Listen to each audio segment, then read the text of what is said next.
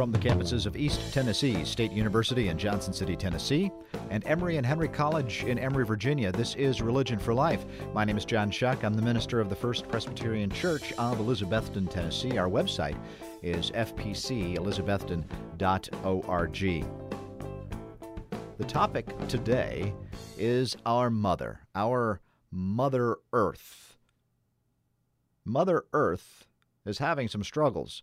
The late Thomas Berry summarized our situation in his book, The Great Work.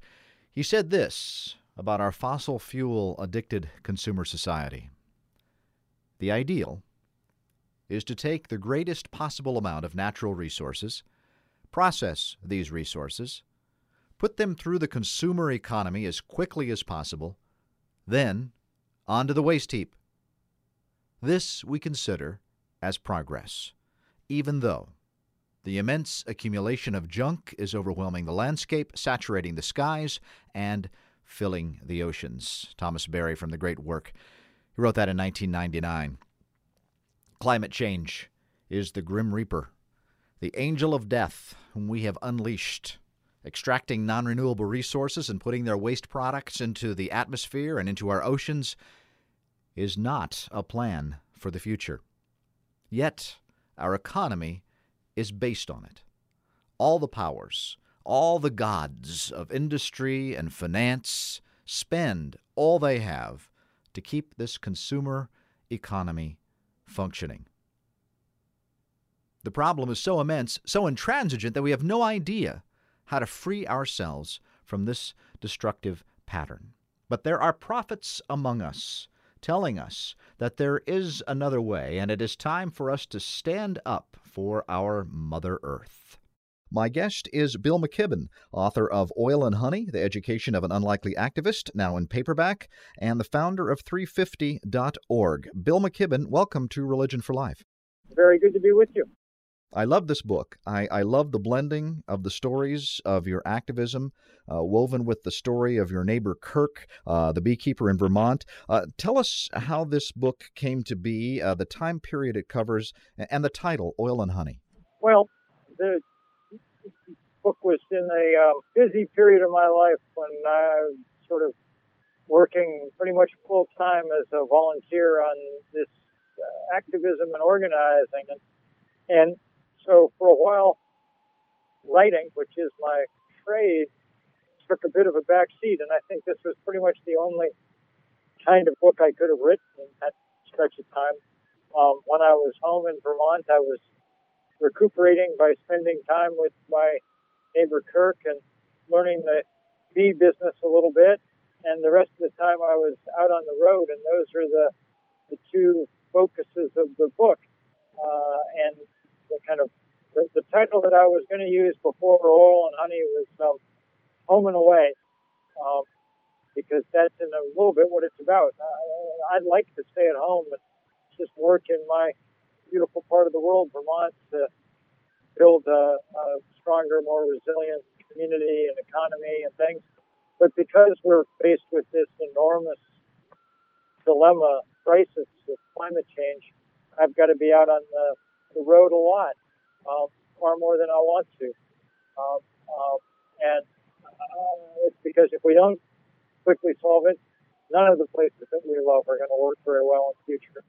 You write about uh, moving from writer to and educator to activist and, and the personal challenge uh, that that has been for you. Uh, and yet you moved out of your comfort zone to become a leader in this global movement. Um, in telling this story, have you been able to encourage others to move out of their comfort zones? The hope is. And what's interesting about this movement that's building around climate change is it doesn't really have leaders in the way that we're used to thinking of movement. There is no Martin Luther any of it.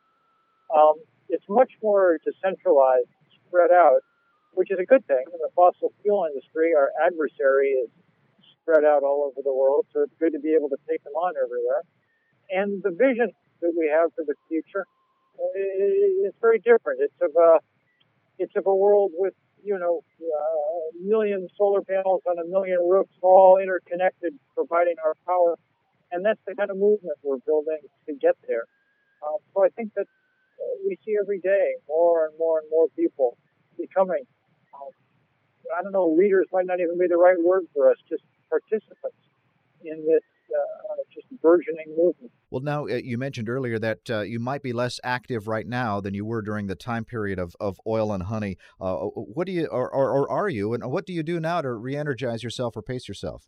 Well, we're pretty busy right now. We're getting ready for a huge march in New York City in late September. The UN has summoned world leaders there to talk about climate change. And since we think world leaders have done a pretty poor job, they mostly have, over the years have just talked, not acted.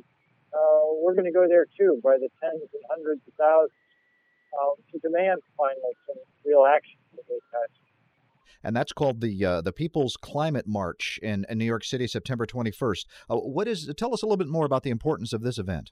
You know, you'll remember five or six years ago, there was this big UN conference in Copenhagen that was supposed to do something about climate change. Mm-hmm. Uh, and if the script had come from Hollywood, you know, it would have been the point where humanity comes together, understands that uh, it has to take joint action and, and, and, and fight this great fight together. And it would have been a big, inspiring moment in the event.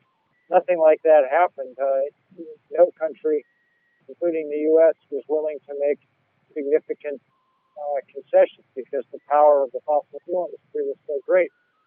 We're facing the next Copenhagen meeting next year, December of 2015. This time it'll be in Paris, the next great world summit on this. And the head of the UN, Ban Ki-moon, thinks, and I think correctly, that unless we start getting some uh, plans, concessions, commitments on the board from these countries now, uh, that one will be a failure too. That's why he's asked them all to come to New York in a kind of pre-negotiation. Um, and that's why civil society uh, uh, will be there too. All the people from all the different, from environmental and social justice and, and labor and human rights groups that all understand that the climate crisis is the great crisis of our time. They'll be there um, uh, trying to make our joint voice heard. How many people do you hope uh, will be there in New York City? Oh, the hope is that there'll be, um, uh, I think, the, the biggest demonstrations and rallies ever about climate change in the world were 50,000 people or so. And I hope we double that anyway. If you're just joining us on Religion for Life, my guest is Bill McKibben. He's the founder of 350.org and the author of Oil and Honey the Education of an Unlikely Activist, uh, now out in paperback. Uh, your book takes us through two big movements. First, the, the first to stop um, the Keystone Pipeline, and then the Do the Math campaign, and then, of course, on to fossil fuel divestment. Uh, but first, tell us about 350.org. Uh, For anyone who might not yet heard of this, uh, what is the significance of the number 350? Well, it's a very good question. 350 is the most important number in the world, maybe, but no one knew it until six or seven years ago when the leading climate scientists on the planet at NASA put to, together a series of studies demonstrating that 350 parts per million carbon dioxide was the most we could safely have in the atmosphere if we didn't want to overheat everything. In fact, what they said was at concentrations above 350 parts per million CO2, we can't have a planet similar to the one on which human civilization developed and to which life on Earth is adapted. Now, that's strong language for scientists to use, and it's stronger still when you know that wherever you're listening today, this spring we topped 400 parts per million, and we're going up about two parts per million per year as we continue as a planet to burn ever more coal and gas and oil. And that's the nature of the crisis and the number that defines it. We're already too high. That's why we see rapid melt in the Arctic and acidification of the world's oceans and erratic and dangerous weather and so on and so forth. And so, and you just said that we are now at 400 and climbing. Is it possible for that number ever to go down, or if we just now need to adapt and stop where we are now? No, no, it's, it, it happily would go down if we if we stopped burning fossil fuel and made the relatively easy switch to renewable energy uh, oceans and forests would begin absorbing some of that uh, CO2 immediately. And by century's end, if we were lucky, we'd be back below 350 parts per million. Unfortunately, given the great power of the fossil fuel industry, we're headed in the other direction. And by um, the latter part of the century on our kind of current trajectories, the atmosphere will be six or seven hundred parts per million CO2, and the temperature will have risen seven, eight, nine degrees Fahrenheit, and and the result will be um, the result will be by far the biggest and worst thing that humans have ever done.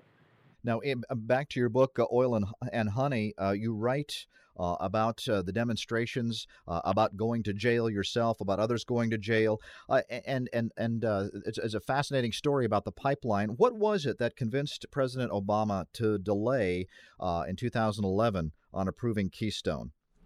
I think what convinced him to delay was the rise of the first really great people's movement in resistance to a fossil fuel project in this country. Uh, more people went to jail for civil disobedience around the Keystone Pipeline than about any issue of any kind anywhere in the U.S. Uh, for the last 30 years. You know, since the heyday of the civil rights and anti-war movement.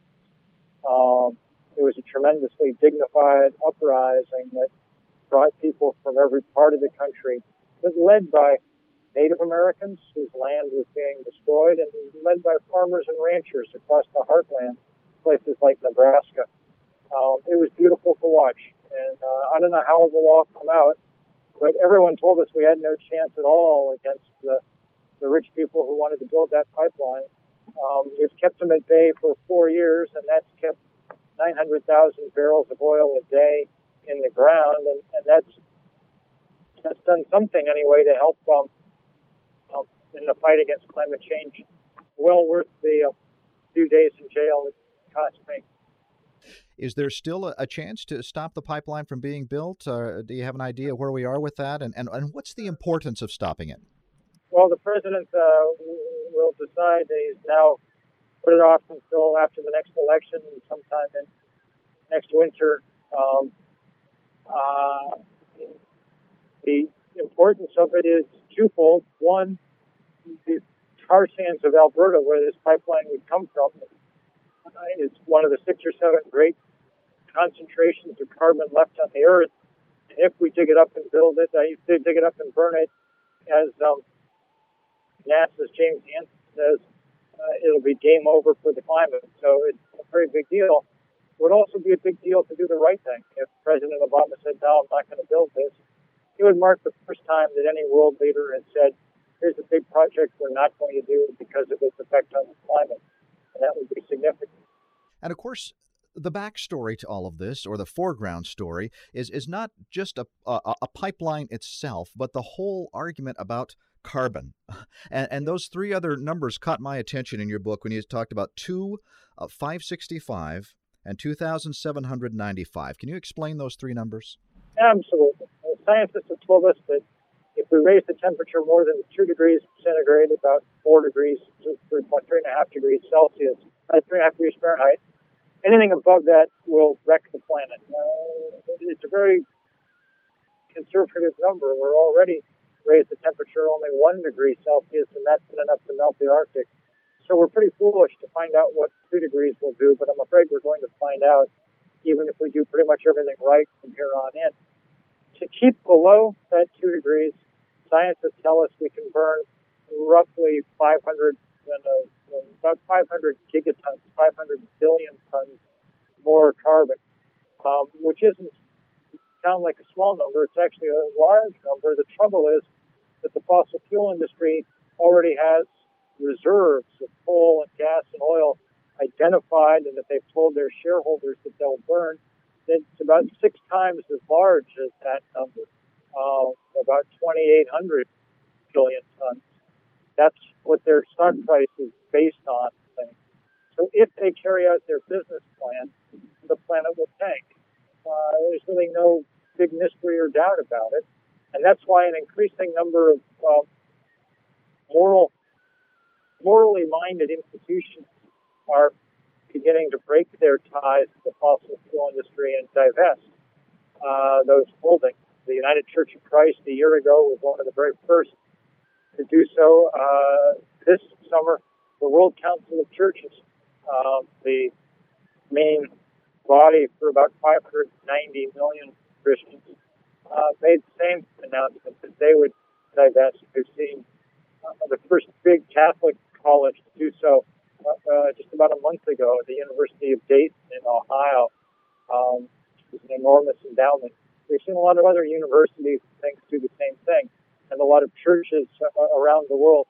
Uh, really, the leading spokesman for all of this probably has been Desmond Tutu, uh, the Anglican, former Anglican Archbishop of South Africa, Nobel Peace Prize winner, uh, who's reiterated that this is the next great cause after the divestment of 25 years ago that helped bring down apartheid in South Africa this is the next great moment for this tactic to be put to use. You know, this summer I was uh, a commissioner to the Presbyterian Church General Assembly, and the issue of uh, divestment uh, came up there. And uh, young adults, the young adult advisory delegates, we, we call them college students for the most part, rose in mass. I mean, five to a microphone all along the way. It was the more important to them than any other issue that we faced uh, at the General Assembly. And and the old folks, I'm sorry to say, drug their feet, and, and I think we kicked the can. Um, but what's that saying regarding the younger adults uh, getting the crisis and older people not?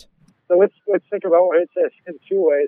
One, one, what does it say about young people? These people are going to have to be on the planet for another 70 years. You know, I'll be dead in 20 years, so I'll miss the worst of climate change, but it'll be coming to its absolute height right in the middle of their prime of their lives. They understand that. They understand what a horrible thing our generations are doing to them. Um, um, and that's why young people around the world are leading this fight. What does it say about old people and what does it say about our churches that some of them are so conservative and so slow and so unwilling to listen to young people? Um, I think it helps explain a lot about why uh, many of those denominations are starting to wither. Um, um, it's hard to explain to young people why they should keep their faith in institutions that don't listen to them about the issues that are going to affect them above all. Bill McKibben, my guest on Religion for Life, author of Oil and Honey, the education of an unlikely activist and the founder of 350.org. And this is a spiritual battle, isn't it? I mean, uh, we're talking about fossil fuel companies who will destroy the planet to get that carbon out of Earth. Um, the fossil fuel extraction industry will kill us. Uh, this is not just a political thing or an economic thing. In a sense, it's a spiritual thing, a battle for the soul of humanity and, and other Earthlings. That, that, that's what I get from reading your book. Am I saying it too strongly? Well, I think one way to think about it is, um, you know, everybody knows that human beings, our species, is gifted at building things, doing things. Um, you know, we're great technologists. We can do amazing things when we set our mind to it. The question is whether we're also good at restraining ourselves. Mm-hmm. Um, we are the one animal that has that power. We're the one animal that can decide not to do something that we're capable of doing, really. Uh, but we don't exercise that very often, even though maybe it's the um, it's the power that uh, religious leaders, at least as far back as the Buddha, and certainly above all the Christ of the Gospels, um, has uh, tried to inculcate in us um, um, to to to not do things that that infringe on others. Um, this is the most classic case of the simplest religious precept of all, the golden rule, uh, uh, we're doing things that will make life impossible for poor people around the world, for future generations as far into the future as we can even begin to imagine, and for every other species on Earth, uh, all the flora and fauna that those of us who believe in in, in the Creator God uh, believe that, that God asked us to take care of. Um, and we're doing about as uh, poor a job of that as it is possible to imagine. Uh, you write in your book that uh, we're, we're almost reversing the creation story of Genesis. Uh, it's sort of almost a decreation. Just go down the list, you know, the great creatures of the ocean, the ones that we haven't the whales that we haven't hunted out. We're now, uh, even this week, uh, we approved, the Obama administration approved an immense amount of new oil exploration off the East Coast. They'll be firing sonic cannons to find more oil deposits. Remember, we already have five times as much of this stuff as it's safe to burn, but they'll be um, hunting for more and in ways that wreck, uh, kill, and destroy the hearing system of these exquisitely evolved creatures. Uh, the oceans themselves become ever more acid as the uh, chemistry changes as they absorb carbon from the atmosphere. The coral reef scientists say that should wipe out most of the world's coral reefs by mid-century. Uh, you know, taking out a whole corner of God's brain, one of the most beautiful, uh, beautiful corners of creation that there ever was. Um, it's just an onslaught.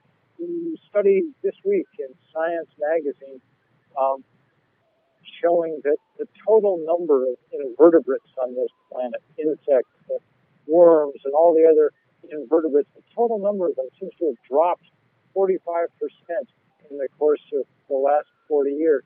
Not the number of species, the number of individual insects. I was sort of thinking to myself, is that possible? And then I thought, you know, when I was a boy and you'd drive down the road, the windshield would often be splattered with bugs.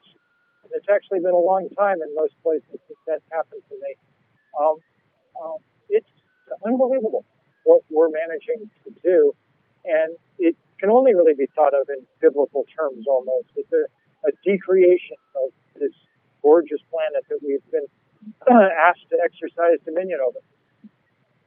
And of course, we're, we're facing a lot of weather uh, anomalies. Uh, just uh, we're recording this program at the end of July, and just a couple of days ago, a tornado swept through uh, where we live, which is very unusual. Um, I, on the news uh, station, had a picture of a man holding a hailstone the size of a softball, and that is just one little anecdote of many kinds of changes that we're experiencing with climate change right now. That's right, and this sort of change is someplace around the world every day now, we're setting a new record for the most intense rainfall, the highest temperature, the deepest drought, the biggest fire. Um, uh, that's what happens when you pour all that extra carbon into the atmosphere and upset the balances that have.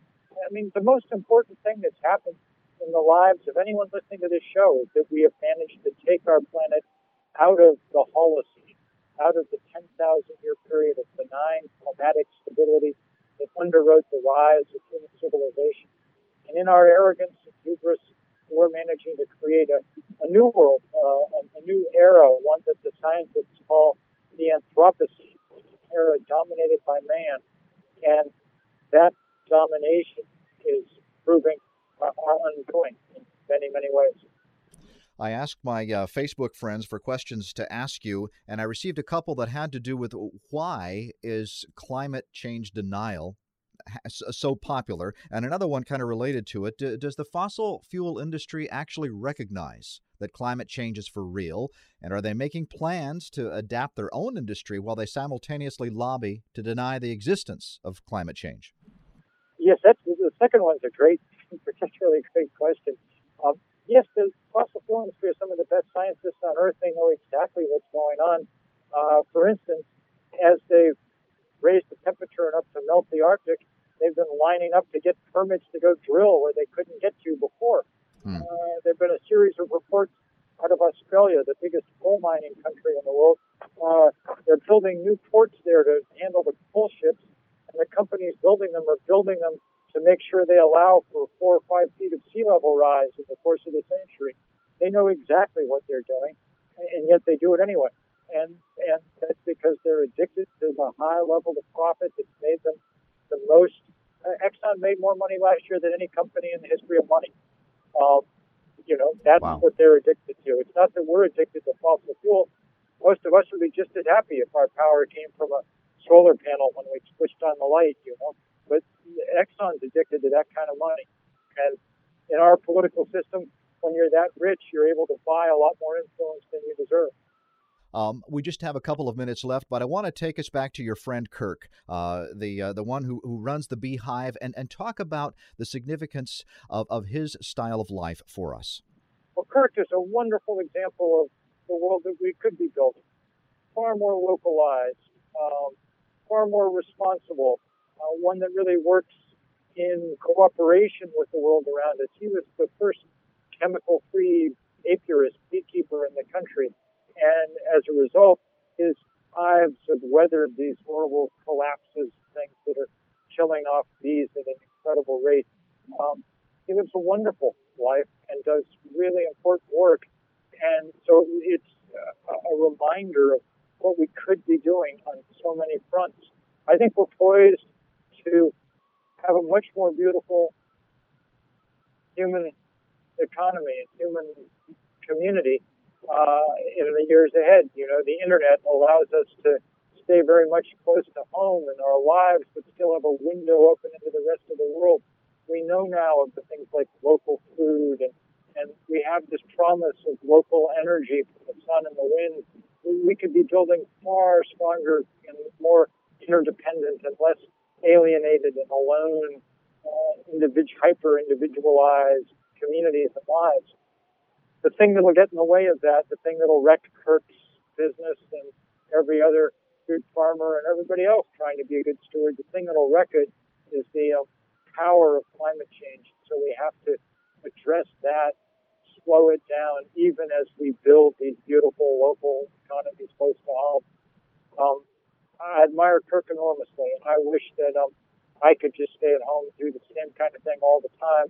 Um, my destiny for the moment seems to be um, to be more on the road, uh, trying to head off the, the, the, other set of problems. But boy, um, um, it's very good for me to know that Kirk's back there with the bees, hard at work every day.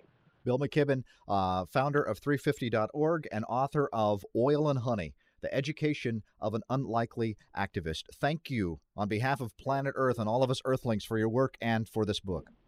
God bless. Take care. You've been listening to Religion for Life, a program at the intersection of religion, social justice, and public life. My name is John Shuck. I'm the minister of the First Presbyterian Church of Elizabethton, Tennessee. Our website is fpcelizabethton.org. For more information about Religion for Life, including links to podcasts, go to religionforlife.com. You can like us on Facebook and follow us on Twitter. Hear us on iTunes. Religion for Life is co produced by WETS FM in Johnson City, Tennessee and WEHC FM, Emory, Virginia.